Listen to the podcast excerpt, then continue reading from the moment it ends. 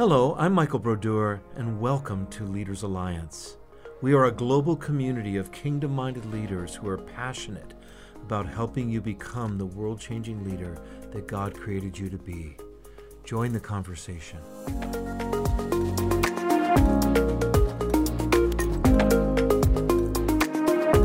Greetings, everybody. I am Michael Brodeur, and I am the director of Leaders Alliance. And I'm so grateful to be with you today. We're getting a little bit of a late start, but um, I'm excited about our special guest for today, who I will introduce in just a moment. But as we get started, let me just say a couple of words about Leaders Alliance that we are a global community of kingdom minded leaders who are dedicated to seeing God move in our generation. We believe that God is about to pour out his spirit in a massive revival and harvest on the earth, where many, many souls will come to Christ in this season, a new great awakening that we're on the verge of. But it, we also believe that in order to prepare prepare for that, the church needs to up its game. We need to actually strengthen our leadership. We need to actually strengthen our voice and culture. And this is what Leaders Alliance is all about bringing together church leaders, marketplace leaders, and other people to come together in dynamic partnership to see the kingdom of God advance in our generation. And so we do this podcast on a regular basis with different guests from different branches of uh, service to Jesus. Some are church leaders and some are thought leaders. Today we have a very special leader who had a high place of influence in the marketplace and ultimately was the CEO of a major company called Office Depot. And then after leaving that, post, he found Jesus, gave his life to the Lord, and is now serving the Lord with all that he's learned in the marketplace, applying that in the context of kingdom living. So um, I'd like to bring on our guests right now. I have my co host with me, who is uh, going to be JT Mlinarcik. And JT is one of our catalyst leaders over Marketplace Ministry. JT, why don't you just say hi to everybody and introduce yourself uh, briefly, and then we'll introduce Bruce and get going. Thanks. Thanks, Michael. It's good to be with you again. My name is, as he said, JT Mlinarcik. I'm a trial attorney, MBA, uh, was defending doctors and felt the call of the Lord and became the executive director, general counsel of Catch the Fire. And I'm now doing both that role as well as uh, with work with Michael. And then I'm a business consultant as well. So I have feet in both camps, uh, both the marketplace and the ministry and JT's been really with me from the start, helping to uh, bring this whole thing in from vision to reality. So I'm super excited for him to be on this call, inter- interviewing our amazing guest today. I want to introduce to you all uh, Bruce Nelson. Bruce has, uh, you know, been in business for gosh decades. Has been and then some yeah. some of the highest places of influence. I've been in presidential offices with a private jet and all of that. But he realized also the emptiness of going after those things and ultimately gave his life to Jesus. And he's on a new track now. I'm going to let him share some of the details of his journey. But um, we're so excited to have you on, Bruce. And we we just are praying, and let's just pray together right now that God would use your testimony to inspire other leaders to find the Lord in the midst of what they're doing and to be able to walk this out uh, kingdom ministry in the marketplace. So, Father, we thank you for your goodness. We thank you for your grace. And we ask, Lord, that you would invade this call, both those that are watching right now and those that will be watching in the future, that you would speak to their hearts and that you bring a level of transformation to their lives because of the testimony of Bruce Nelson today. So we thank you for that in Jesus' name. Amen. So why don't you share with us a bit of your story as we get started? You shared a little bit in our previous members meeting, but it, and it was awesome. Take us through that process again and show share with us your journey in life. Thanks, Michael and JT. Um, small beginnings. I'm born and raised in a small community in southern Utah, a Mormon community. My mother and father were divorced when I was two. Uh, my father was an alcoholic. Uh, he remarried an alcoholic. I went back and forth between houses. Uh, my father was violent when he drank, uh, physically beat his wife. Uh, I used to hide from it. I don't think I ever was beaten, but I'm not sure. Doesn't matter anyway because of a new life. Uh, but that's my beginnings. I, I left my dad, moved to Boise, Idaho, because I couldn't stand my father anymore. And throughout my life, I've had to work. Uh, I worked when I was a young kid on a turkey farm and a milk route. Went to Boise, Idaho. Went to high school and I worked in a paper route, a grocery store. At, was on the track team. Uh, I went to high school. I didn't apply myself. I wasn't a great student. Uh, and I got a full ride track scholarship to Idaho State University. Um, so I was a good at track. I was very good at track. I was a distance runner. In school, I was there two weeks, student union building, saw a woman walk through the door a couple hundred feet away, looked at my fraternity brothers and said, Who is that? And they said, Who? And I said, That woman over there. And they said, I don't know. Why? And I said, Because I'm going to marry her. um, a year later, we got married. It took me some time to convince her. Uh, took five years to finish school. I, I worked through school. I was on a full ride, but I still had to work as part of the scholarship. The little rules were different back then. Uh, I worked in the summers at a. I was a firefighter on a Forest Service lookout. Worked at a factory, and I got a degree in economics and uh, accounting. I knew where I wanted to work. I knew the company I wanted to work for. They would hire me. I don't take no very easily. I kept going back to Boise, Idaho, uh, and talking to the department head I wanted to be hired by. He kept saying no. I kept saying yes. He finally conceded. I went to work for him in a, as an internal auditor. Uh, he moved to Portland, Oregon a year later, took me with him. Uh, I earned my way up that, and I started my trek into corporate America at the ripe age of 21 or 22. Spent wow. 22 years with the same company. I was convinced I was going to spend a lifetime with them. I started at the bottom. My first management job was to fire 21 women who were my mother's age. Oh no. The department was being eliminated. It was the most painful, oh. disruptive, unpleasant part of my life. And but I, but I had to do it. Uh, I traveled extensively. I got promoted often. Uh, we finally had a daughter when we when I was 33 and my wife's same age. We adopted a baby son not too long after that. That's a story I will tell one day because God's hands at work. Wow. He was meant to be with us, and he got to us in a strange way. But we have a daughter and a son.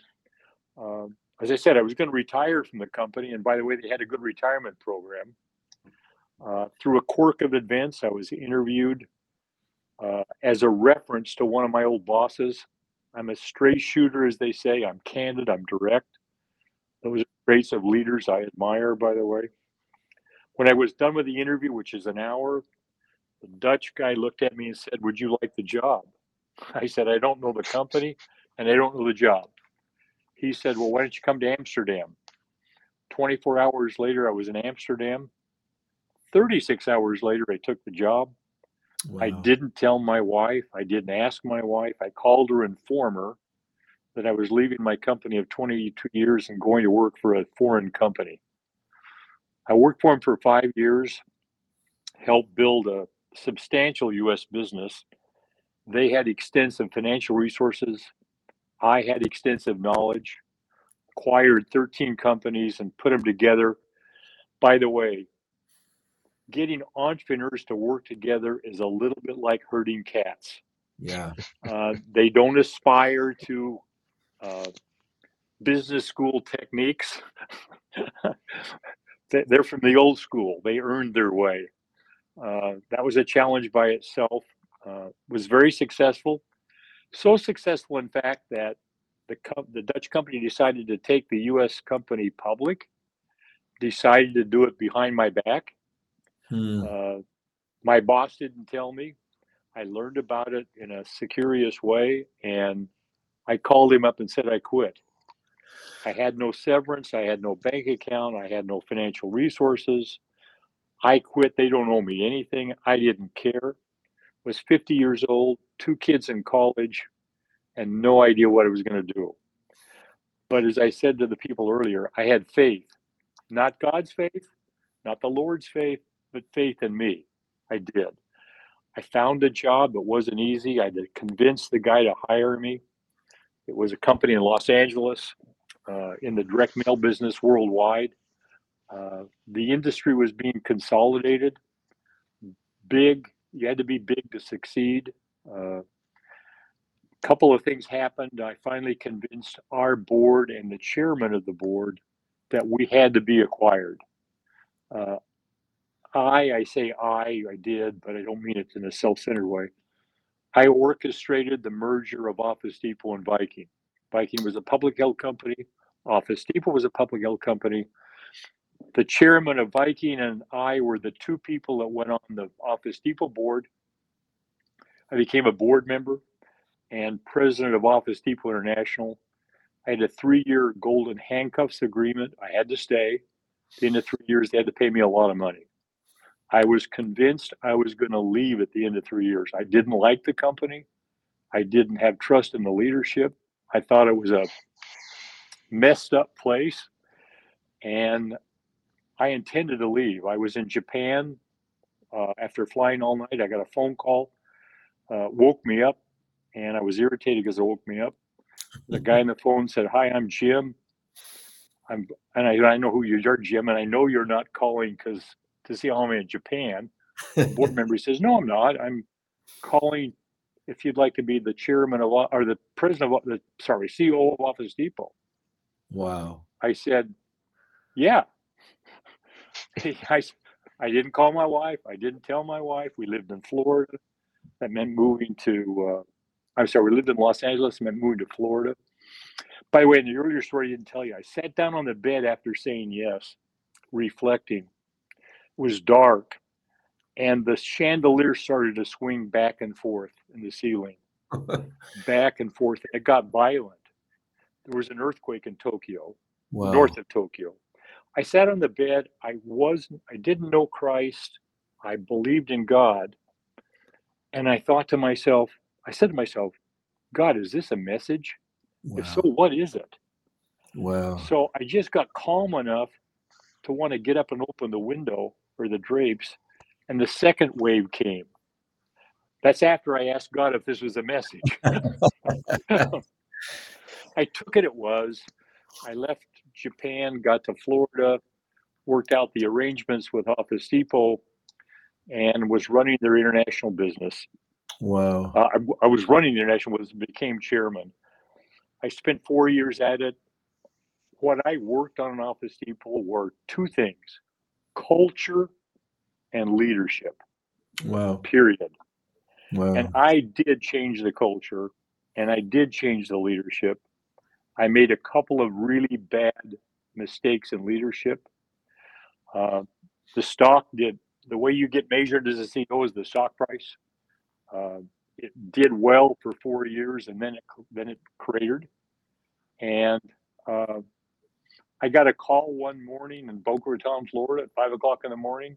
Same guy called me in Japan. Said, "Hi, this is Jim."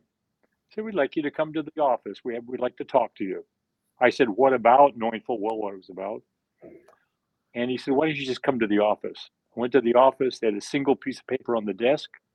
It says, "You resign to pursue other interests, and your contract will be in force." Wow. Before I left the house, my wife said, "Why? What, what's that call about? I said, I'm going to go get fired. And she said, Hallelujah. Maybe I'll get you back. Wow. I haven't known you for five years. Wow. Um, Office Depot was a life of what I sought my whole career fame, fortune, uh, private jets, the finest hotels, the finest cars, the finest everything, the finest wow. clothes. I mean, I, I, I just tell you how sick I was. I had 30 suits that cost five, six thousand dollars each. Wow. I mean, I was dressed to the T because I was who I was dressed, what I looked like. That was my image, and I I walked with the world's powerful people. Uh, I, I've been in two presidents of the U.S. office.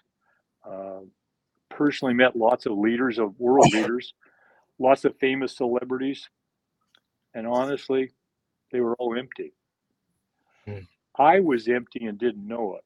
I thought that money would solve everything, position would solve everything. I thought the more I made, the happier I would get. The bigger position I got, the better off I would be. And all that isn't true. It's not fulfilling. I was empty and I didn't tell anybody about it, including wow. my wife. Wow. Um, but it ended as quickly as it began. It was a surprise to get hired and it was a surprise to get fired. I had fired a lot of people in my life, and I always told them I knew what it was like. I didn't know what it was like until it happened. Wow. I went into a state of shock. I didn't know what to do with my life. Didn't know what I was going to do. Frank, I at that point had enough money. I didn't have to worry about money. But remember, my whole life was based on who I was, where I went, and who I knew, and that just collapsed. Um, my daughter moved to North Carolina, decided to start a regenerative farm. She's a visionary. Uh, she started to do things that attracted my attention. My wife and I moved to North Carolina, and I joined her in that venture. I, I joined her vision because it was a godly vision. It wow. was purposeful. Um, she drugged me to church one day, and I went a couple of times, and the pastor had an altar call in 2018, and I responded and made Jesus my Lord, not my Savior yet, my Lord. Um, my daughter gave me a Bible. I'd never read the Bible, didn't want to care about the Bible. The Mormon church in that small town where I grew up was so offensive to me. I knew they were wrong. I didn't want to do with church religion or anything else. So I never went to the Bible. I started to read the Bible and I, I couldn't get enough of it. I just couldn't. It started to fill something that was empty. Um, I met a guy in Oklahoma through a series of events. He was a minister. He has an evangelistic mission. I went with him to Honduras. Uh, he, I asked him to baptize me. I was 70, three or two and never been baptized. Wow. He baptized me in the ocean off Honduras. I went down under the water. I wanted to stay there. It was the most peaceful time of my whole life. I came out of the water like I was shot like a cannon. There's a picture of me. And I came out speaking in tongues. That's, That's, how I met the Lord. That's phenomenal. Um, my life, I'm a new person. I now realize what mercy and grace is. I did I couldn't have defined mercy or grace wow. prior to my meeting Christ. I couldn't. Wow. I didn't know what it meant. I know what it means. My life's purpose is now the Great Commission. It really is. Wow. I want to preach the gospel. I want to help people and bring them to Christ. I want to help leaders who don't know Christ to know Christ and learn about leadership. And I want to help leaders that do know Christ, are in the church, to be better leaders. I found a minister in Oklahoma that allows me to do that. And the person I took the altar call in North Carolina, he and I are now very close as a result of a prayer of his wife. We meet three, four times a month. He shares his innermost leadership secrets. I share my innermost leadership skills. And it's the most rewarding, worthwhile thing I've done outside of being involved in our farm with my daughter. Wow, such an amazing. That's a story. long story, pretty short. Wow. Well, we want to we want to dig into some pieces of that, and uh, uh, the first thing that strikes me though is obviously. Well, let me just share how I met Bruce originally. I was coming back to North Carolina. He was going to yeah. a funeral. He happened to be assigned to a middle seat in coach and it happened to be my wife and I gave him the aisle seat, and so we were able to uh, begin this friendship. You know, uh, just talking about his life. And initially, we didn't know he was a believer, but then all of a sudden, it began to unpack, and we just saw, wow, here's an amazing man of God who's hit some of the highest peaks of worldly success, and then ultimately was now brought into a place where he understands kingdom success And that amazing juxtaposition just totally impressed me. I asked him at the moment, Would you please come on one of our podcasts in the future? And so this is the fulfillment of that. But I can tell that we'll, we'll probably have future times with you as well, because there's so much to say concerning what you learned in terms of culture, what you learned in terms of leadership development and team ministry. I mean, some of those things I've gotten to read some of his notes that are, I believe, will be a precursor to a book he's writing. And, um, and the the skills that he's developed in the natural now in a sense being baptized into christ those skills are now baptized in the lord and i believe that you're going to be an amazing mentor to many young leaders who are really trying to find their way because a lot of leaders i know are are are, are still enamored with the golden ring you know even oh, yeah. even believers even christians uh, yep. because so much uh, there's so much glitter there you know? Talk about that a little oh, bit. yeah. how did you understand both you know hitting the pinnacle of success but but seeing the emptiness? How did that affect you? One word deeply. Wow. First of all i got my wife back. Wow. Or put another way she got her husband back. Yes. the one she loved and married. I got my kids back I, I basically ignored them for their entire life, and wow. and I got that relationship back. Uh, I, I realized that there isn't a thing in the world gold, silver, prestige, recognition, awards, clothes, cars, airplanes, hotels, meals, nothing, nothing external can satisfy that which is inside all of us. Nothing. God put it there. He hid it, but He put it there. Wow. And it's our chore to discover it. And when you discover it, as I did, you become totally new. And it changes perspective about life. It just does. Um, I'm not afraid of dying. I'm not. Wow. Because uh, I know, I I know where I'm going to go, because I know the Lord. But so I'm not afraid of dying. And what what can man do to me? Nothing. Yeah. Nothing. Yeah. Harm me, hurt me, and we've had real trials and tribulations on our farm. We really have, because we've been attacked in thousands of different ways, and I can't be hurt. Mm. I mean, physically, sure, who cares? Uh, it's the spirit. So Wow. It's like it, it truly is. I, I read I would read about people who were saved again, and I thought they knew they became new, and I thought, what does that mean? You know, what do you mean become new? Yes. Well, you become new. Amen. It's different. Bruce, that we you were in our breakout session, our, our catalyst section, and we asked a question i want to follow up because it segues uh, what michael said is you know for you who have have achieved the the pinnacle of success you know in that sense of where you know the top job and, and the best of everything in that sense what would you say to a younger self of you? Or what would you have said you know to someone else that's chasing that? Because i thought your answer was profound and i want to make sure our listeners have that as well. Okay well answer it the same way because if you can do that twice you know it was the truth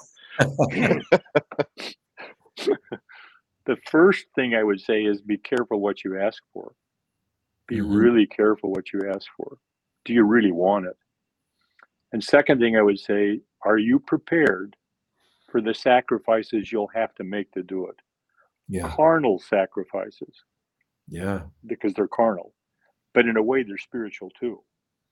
But are you prepared for the sacrifices? Because unless you're dropped in or you own the company, you're not going to rise to the highest level without sacrificing some elements of your life. There's too many things that pull you in too many directions. And so careful what you ask for.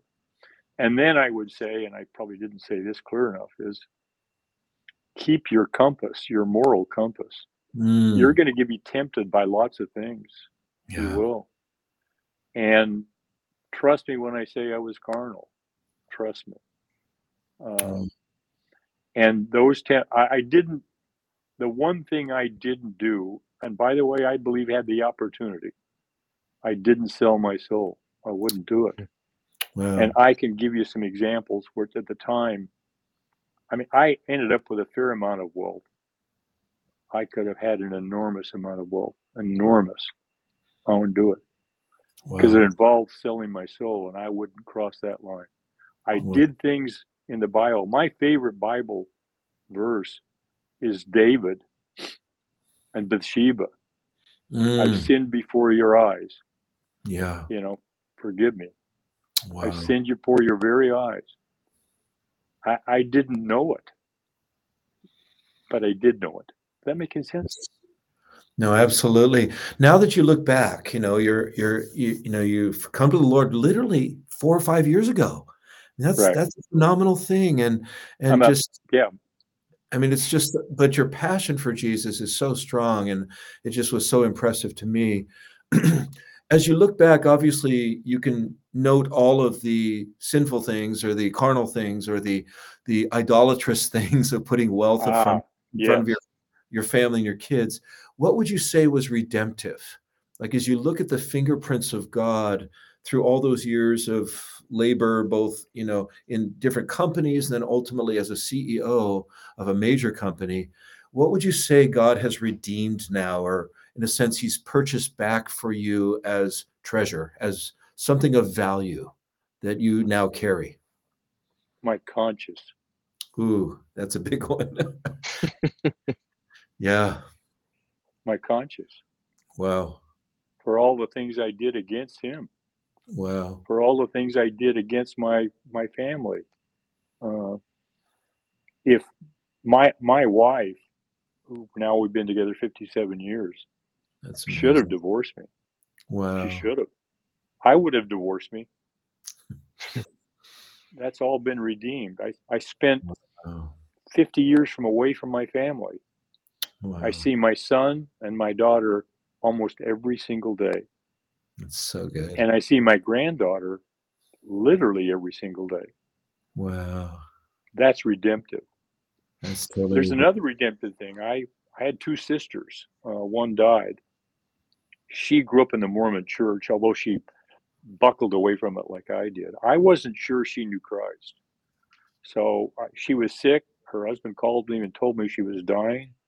I went to see her in Salt Lake City and I talked about the gospel to her. And and I told her I read some things about dying and I said, from what I've read, follow the white light. Mm. Follow the white light. Wow. And those are the last words I said to her. About six months later, a friend of mine called out of the blue and said, I have a message for you and I don't know what it means. I, he doesn't know that I have a sister. And I said, What's the message? And he said, Your sister made it. Does that mean anything to you? Wow. that is awesome. Said, yeah, a lot. Well, redemption. That That's awesome that that's profound you know uh, bruce uh, i got some private chats that people uh, after our last segment were really really stirred up about how you live your life with integrity of how you've been able to you, you carry the message. You're not just telling the message. And so i, I want to kind of shift the idea is that this this group is about leadership but it's in all aspects. Jesus can be in every aspect of our life from from government to marketplace to you know and all those things. And we had some delightful conversations of how how do we get those two worlds together? How do we get the the church life together the ministry life together with uh, the marketplace? Because 98% of people aren't in paid christian vocation but they're still gospel carriers. How, how do you like to see those two worlds come together and work in a synergistic way all for christ but in different facets of jesus expression You know, I, I'm not sure I have the full answer to this, but I, I'd listened to some things that I think Michael you said earlier today, and some other comments. Um, I, I guess I'd answer the question by, and I hadn't thought about this before, but you know, my idea of a church was they involved business when they needed money. We have a fundraiser. Let's yeah. go put on the committee the head of whatever office depot right you know and so you reach out to business leaders because they have access to funds you know that's not that's good because you can get financial resources. But I believe the ministry and pastors have to reach out to business leaders and say, humbly say, Can you help me? Not financially. I'm not Mm. after your money. Yeah. I'm after what you know. You've got an expertise in something I don't know. Yes. You know something about the world I don't have experience in. Can you help me? That takes humility on the pastor's part or the minister's part. And then it takes a willingness on the business leader parts to say, yeah, I'll do that. But my experience is a whole, I don't know if it's the most, but lots of business would, would business would, would respond to that. Even if they're not believers because down deep inside of most people is a desire to help. Hmm. And I think if a pastor minister could reach out into his or her community and find some, target somebody, find Right. somebody that, that's got expertise or experience and say, listen, help me. That's what my pastor did. And I said on the earlier call, I, Right. I've given some things to the church. I will not allow my name to be on it. I won't. I Yeah. mean, I'm, I mean, I bought chairs for his new sanctuary. Right. He and I know that. Yeah. The guy that runs these finances know that, but I don't want the church to know that Right. because I don't want misunderstanding between my relationship with the minister or the Right. pastor. I want it clean. Yeah. Um, he's really taken an interesting step. I don't know where it's going to go. This coming Tuesday, he's asked me to sit in on his board meeting Wow. and observe. Wow. And I don't know what he's got in mind. He did that by text today, and I said, "Yeah, I'll do that." But I think it's ask. It's, you know, Jesus says, "Ask and you shall receive; seek Yeah. and you'll find." The minister, the pastors, I believe, are the ones that are going to have to reach out.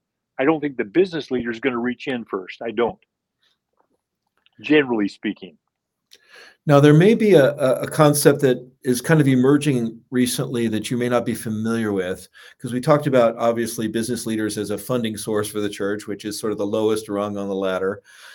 You bringing your expertise into a church setting and really helping pastors who most of them have never been trained in leadership skills and they don't know how to develop people effectively and so forth. Whereas that's that's how you know the the marketplace is making its money is by you know really developing people and continuing to profit from their service in their midst. Okay. There's another facet i want to just present to you and see if you have any comments on which is this idea of marketplace leaders being in a sense co-equal ministers even though their mission field Yeah. is different than the average church leader give me your thoughts on that because that's one thing we're going after we want to help those that are in the 98% who don't make their money behind a pulpit how do they actually walk out their kingdom commitment to Jesus in the context of business or government or education or medicine or whatever it is? Talk about that a little bit. yeah, I think that, that that's a good question. I think requires considerable reflection. Uh, my instant answer is I would say that for a believer who's in business, we're known by our works. Mm, Period. yeah. And and what I what I try to do now is when, you know, I I I use this is a different way of thinking, but I used to think when I go to the Starbucks in Boca Raton, Florida, and have a cup of coffee, I walked in and inside of myself is, I would say, I'm the chairman of Office Depot. You know, I'm important. Yeah. That's what the voice said inside of me. Now I go into Starbucks, and what the voice inside of me said is, I want them to see me as a man of God. Yeah. Hmm. I want to be so different that somebody says, What happened to you? Right. Or where did you get that? Yeah. It, it's it's the that's the believer side. They're a believer, it's works. The non-believer side, that's a harder that's harder because how do you get in? Um, but it's our works, our actions. It's maintaining our. You can still succeed in business. You Mhm. treat people with dignity. You know what it is, and- and I didn't say this in the first session. because this has totally changed my view of leadership. I used to view that everyone worked for me. Mm. I had 55,000 people at Office Depot that worked for me. Wow. Well, guess what? I should have been working for them. yes. And I discovered in my journey to Christ servant leadership. Wow. And I've concluded the best servant leadership I've ever known in, in place is Jesus. And the second best was Moses. Mm. Servant leadership. Servant leadership says, How do I make it easier for you to do your job? Servant leadership says, What tools or what could you could I get for you that would make it easier for you to be successful? hmm Serve others. hmm And I somehow, if we can get that ingrained in leadership, leadership is about, you know, when you when you when I grew up, it was like I'm going to grow up and I'm going to be in charge of somebody. I'm now their boss. yeah. That's ingrained. We have to change that to say, now I'm going to get more responsibility so I can serve more people. Wow. Servant leadership. Wow. That is such a good message. And that actually applies to pastors as well. I mean, many pastors I know are like, come to my church. I have a perfect plan for your life. You know, instead of, I'm here as a spiritual father or mother to make you go beyond me into your, you know, fulfilling God's will for your life. That sort of shift from it's all centered to me is, you know, in other words, a, a factory owner, you know, everything exists for his benefit. But Correct. family leader, everything exists for the benefit of the next generation. Yeah. The other thing I discovered is because I the, the, the pastor I'm talking about has allowed me to sit with his leadership group multiple times. Yes. speak to them, have dialogue and interaction with them. And because I I was so had church adverse, if you call it, or religion adverse, I just assumed that if you were involved with a church, you thought like church should think. You cared for people, you were kind and considerate because you were Christian or you were nice. And what I discovered was you inherently have the same issues with leading people who are working in the ministry as you do in the secular world. There is no difference. Yeah. And in fact, I could argue that my experience in the religion in the in the in the non-secular world is people are often paid less than they might get paid in the secular world. And therefore it's a harder job to get them to follow Mhm. you because you lack one power. The pow- and if particularly if they're, if they're a volunteer, you lack one power that's pretty key. you can't fire them. yes, indeed. Well, churches depend on volunteer leadership. Wow. Absolutely. Wow. So how do you get them to say, "I want to do this"? You can't Right. threaten them with loss of a job. Yeah. That's absolutely true. That takes a particular kind of skill, insight to people, understanding how people work and function, understand how groups work, how understand how teams work. yes. understand how decisions are made and communicated. It gets you right into the heart of leadership. And I, I think the church is absent that for the most part. sure. My limited experience would say that. yeah. That's really good, Bruce. Uh, servant leadership and understanding, you know, of leading volunteers. And someone once said, I think it was Duncan, that if you look behind you and you call yourself a leader and there's no one following you, you're not leading anything. You're not really a leader. Um, and so it's good to see that that you were able to see both.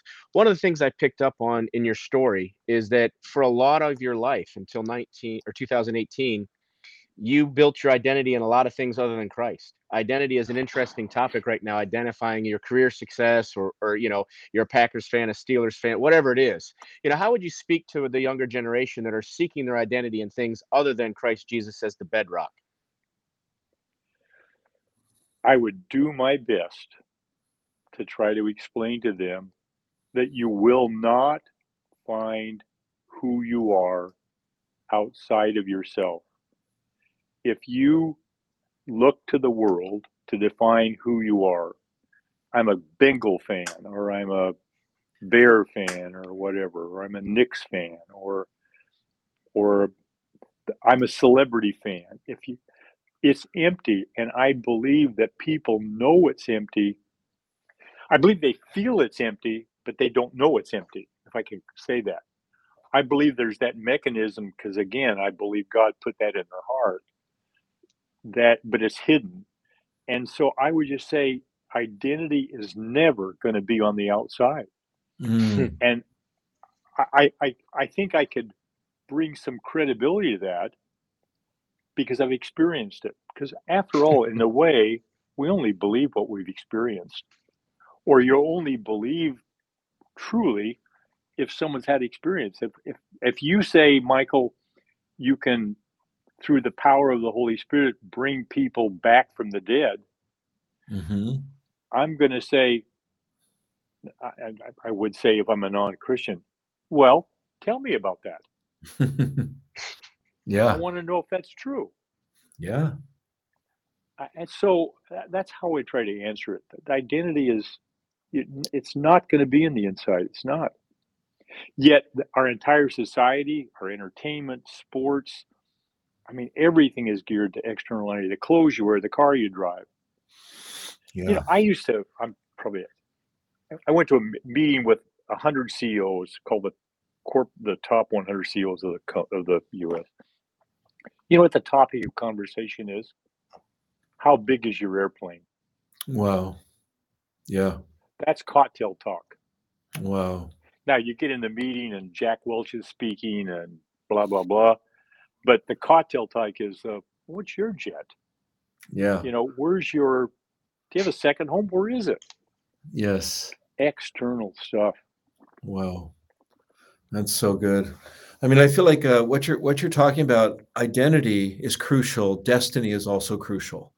And I feel like what you're doing Ah, at this time is you're stepping into your destiny, your God-given purpose, not your world world manufactured purpose.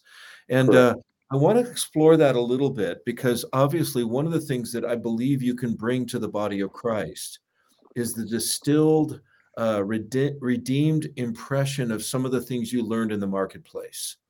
You know, you talked a little bit about servant leadership. I believe that's one of the key principles that every Christian leader needs to know. Um, can you kind of unpack a few other things? You talked about team, for instance. How do you get a group of people that are diverse from one another and they, you know, they don't have a lot in common, maybe? How do you get them operating in the same flow together and doing their part to help the overall move forward? Things like that. Let's let's shift a little bit and explore some of those ideas. I, I think there's one key to all of this.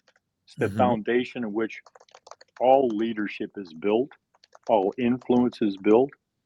And that one key is trust slash confidence.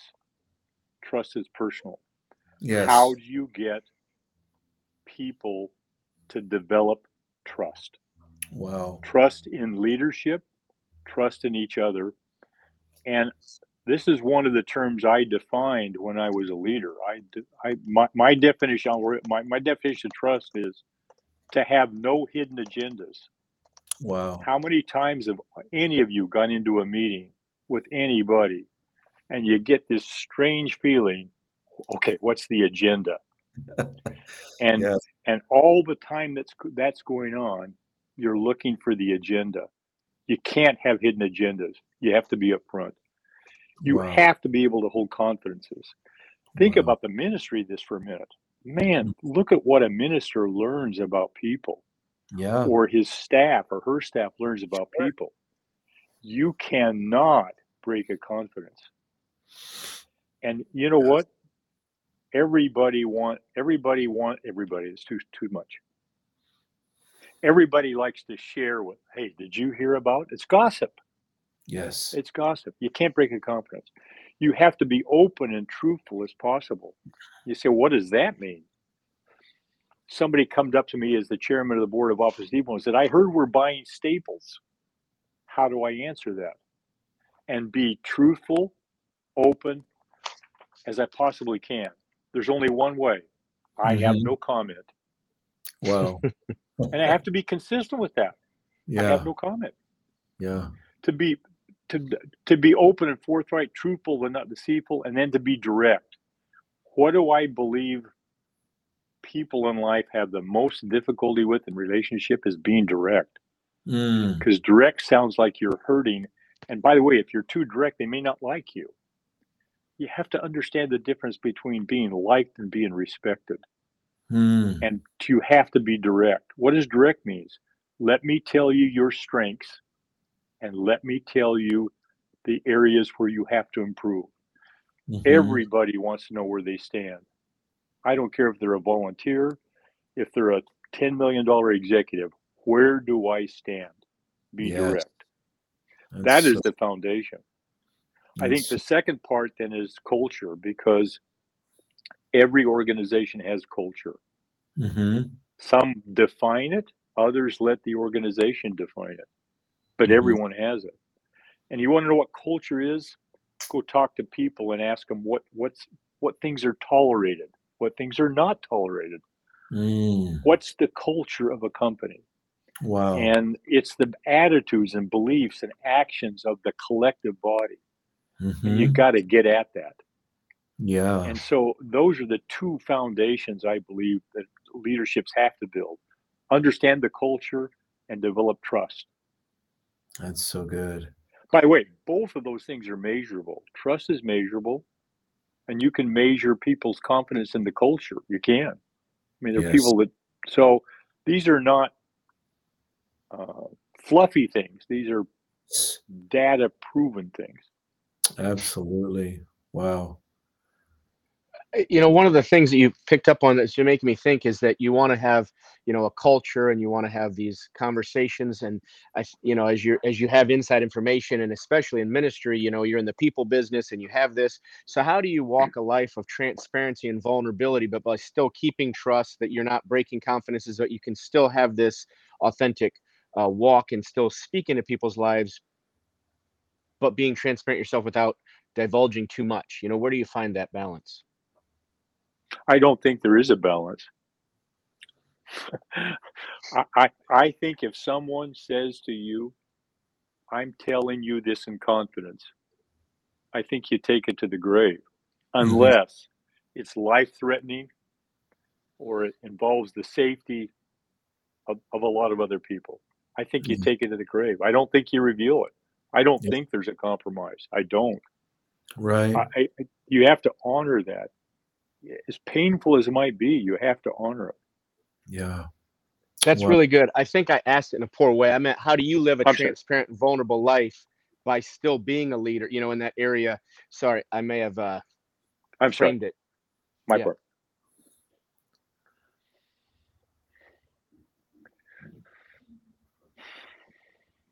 I think you just, I, the answer, good question, JT. I, I don't know if I got a good answer for it. Uh,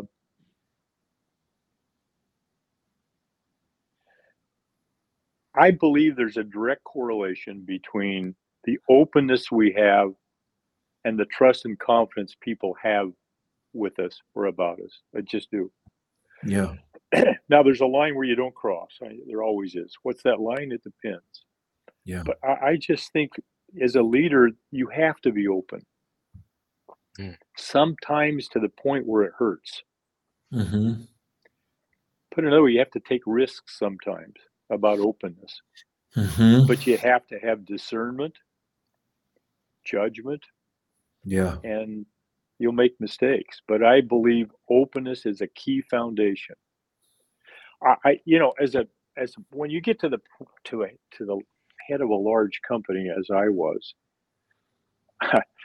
there's transparency whether you want it or not. I mean, Yeah. you're in the public eye, and Wow. and er, and everyone watches you, listens to every word you say. Um, your name is in the. I mean, you wake up with your name is in the paper. Do you know that Mr. Nelson just bought a six million dollar house? Blah blah blah Mhm. blah blah. Right. So the higher you go, the more transparency comes from external sources. wow. My my philosophy has become, hey, let's get ahead of that one. Mm-hmm. Let me just tell you as much as I can about me. So, you know, I would share some of my background with the people that I worked with. Mm-hmm. Why? Because they, because they, sometimes they that makes sense of why I react or why I respond. You know, may, maybe it gives some insight to me as a human being.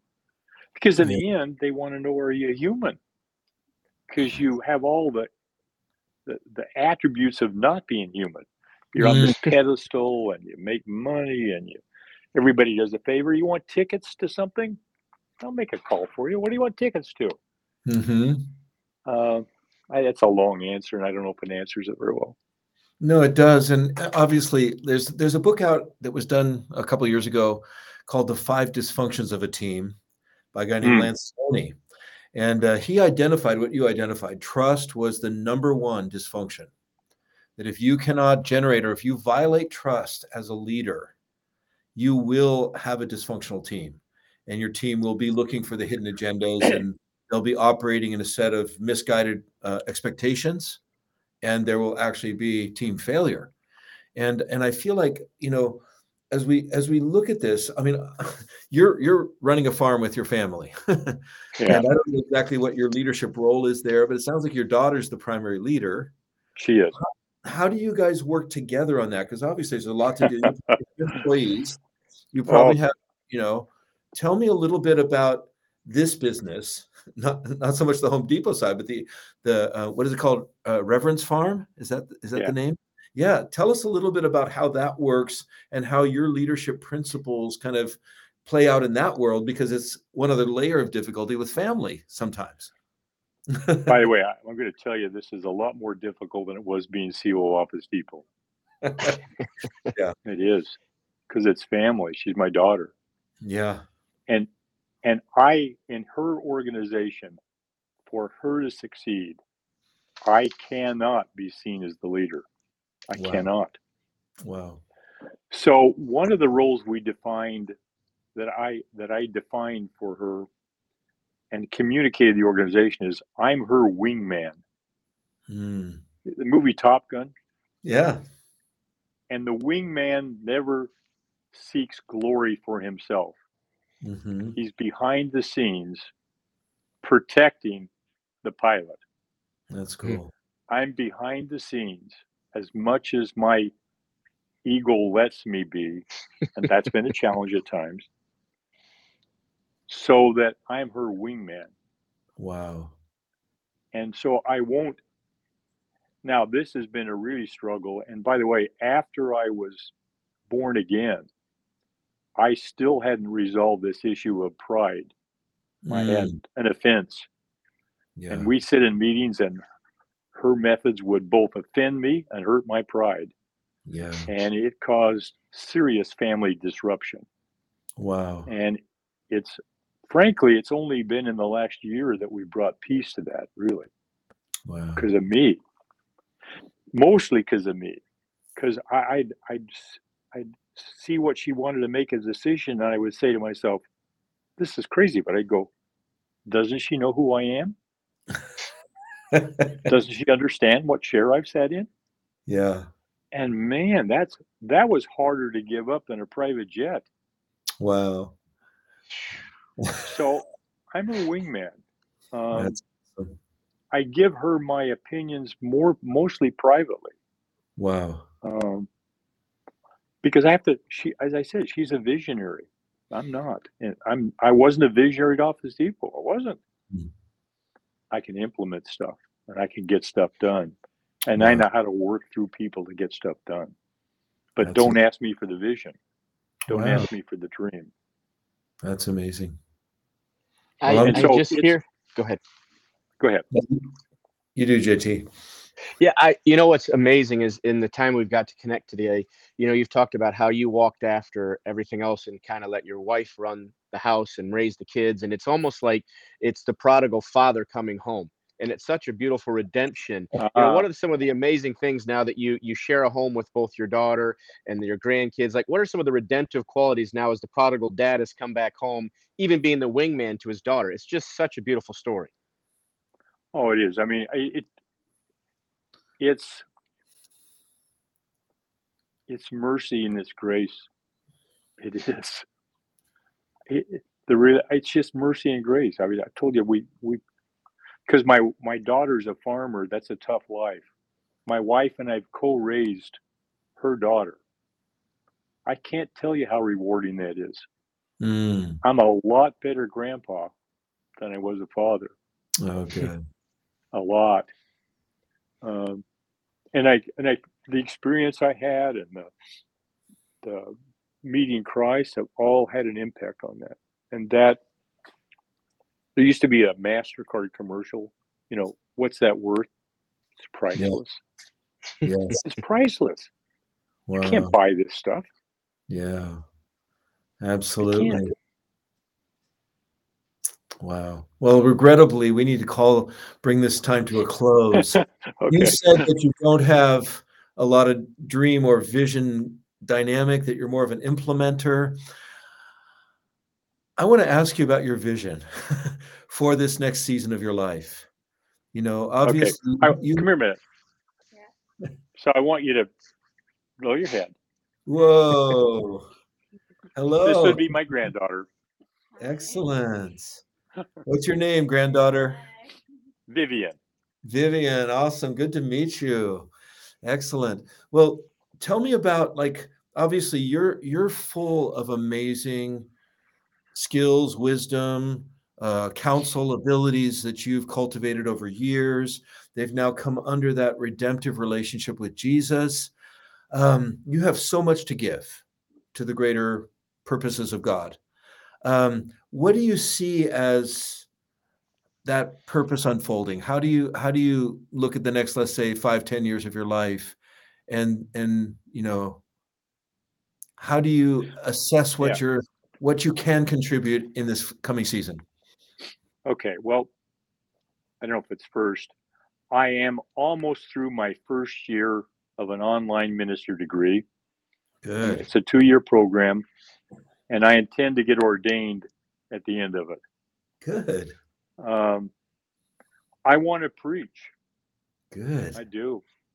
I, I don't know where yet. I don't know in front of whom, but I want to preach to both the saved and the unsaved. I want to tell my story. wow I do. I want to share about, you know, I went to Honduras and that's a poor country and I want to share my story. Two is I, I, I found enormous um, joy in my relationship with my, the, the pastor of the church. Mm, I've watched him grow in a year and a half. I have before my very eyes. He's different. He's a better leader. Now, not because of me per se, but because he was open to listen and he lets his defenses down and he admits his foibles and faults and he Mm, says, I'll accept that. I accept that word you just gave me. wow Man, I find that rewarding. gosh I want to preach the gospel. I do. I want to preach the good news. wow Where and how, I'm that's not quite clear to me yet. I Wow. know involves in a larger sense teaching. I have a lot to say about leadership. I Good. do. And it's experiential. It's not book. I was a terrible student. I mean, I really was. yeah I didn't. This is not book learning. Now, I the the the, the background I got, which was in accounting and economics, helped me a lot. yes This isn't book learning. This is experiential. that's so good There are few things where I can't say to somebody, "I haven't done that," leadership wise, that's or I right haven't been there. There are few. I'm sure there's some. Don't. I'm not trying to be self-centered. I'm just saying, I've seen the grand, the gamut of it all. yeah and I and, and I found out there's no difference between somebody that makes five million a year and somebody that makes five thousand a year. They have the same issues. right They respond the same way to leadership, mm-hmm. and that's what I want to do. I don't. I don't figure out. I I know the what. I know the I know the how. I don't know the where yet. yeah Does that make sense? Yeah, for sure. And may we be one of the platforms that you can, Yes. you know, be a part of. JT, any final words as we wrap this up? I just want to say thank you so much, Bruce, for your laid down servant leadership that is such an, a, a, a sharing for everybody. And we've been really blessed uh, and look forward to our future relationship since we're both North Carolina based. We may cross paths in the near future. I hope we do. And the thing I want to leave all of you with in the group that joined is I said in the when I started this morning, I want to end this way. Man, I used to like to talk to get up and brag to people. I hope none of this has come off that way. This is about God's glory, not mine. This is about the gifts He's given me, not that I'm so, I can use the word muck and fudge. I'm not. it's that I've been given gifts and opportunities and gifts of the Spirit, and this is about God. I'm mm. just an instrument, and I, I'm I'm trying to be a better one. I made some New Year resolutions. I don't believe in them, but this year I did. I want to be. I want to get closer to God every single day. I want to be closer to God. Amen. I do. So that's one of my resolutions. I work at it. I read. I read the Scripture. I spend studying and hours at it. Uh, trouble at my age, my memory's not as it once was, and and so that's a struggle. Yeah, particularly when it comes to memorizing scripture. But I wow. want to help people. Amen. Well, we're so excited about that, and and also the future that we have together. And I just believe that God set us up uh, with a, you know, what we call a. I do too. An appointment, and uh, I'm excited. I do too walking this out. Can you just say a short prayer for all of us, you know, JT sure. and I, and also for the listeners in the future, yeah. and just bless them with what God's given you? Father, we come today and thank you and praise you. We praise you for your magnificence, for your glory. We praise and thank you for your mercy and grace. We praise and thank you for your Son, Jesus Christ. We yeah. praise you and thank you for salvation and redemption. We praise you for the skills and the gifts you've given us. We praise and thank you for the opportunity to learn from each other. Mm. We praise you and thank you for the opportunity to give back with so much that's been given to us. We mm. thank you for the people who listen today. We pray that the power of the Spirit, whatever was said by any of us, is heard through the Spirit, yes. through the filter of the Spirit, and to hear that that there's purpose behind you and your will. We're grateful to be your servant. We thank you for this day. We thank you for your presence. We do this in the name and the power of your Son, Jesus Christ. Amen. Amen. Amen. Well, God bless all of you. Thank you for tuning in and spending some time with us. I hope it's been really helpful for you. And certainly subscribe to our YouTube. We'd love to have you there. Subscribe I to will. our social media as well. And we would love to just be uh, serving you by providing great interactions with amazing leaders over the weeks and months to come.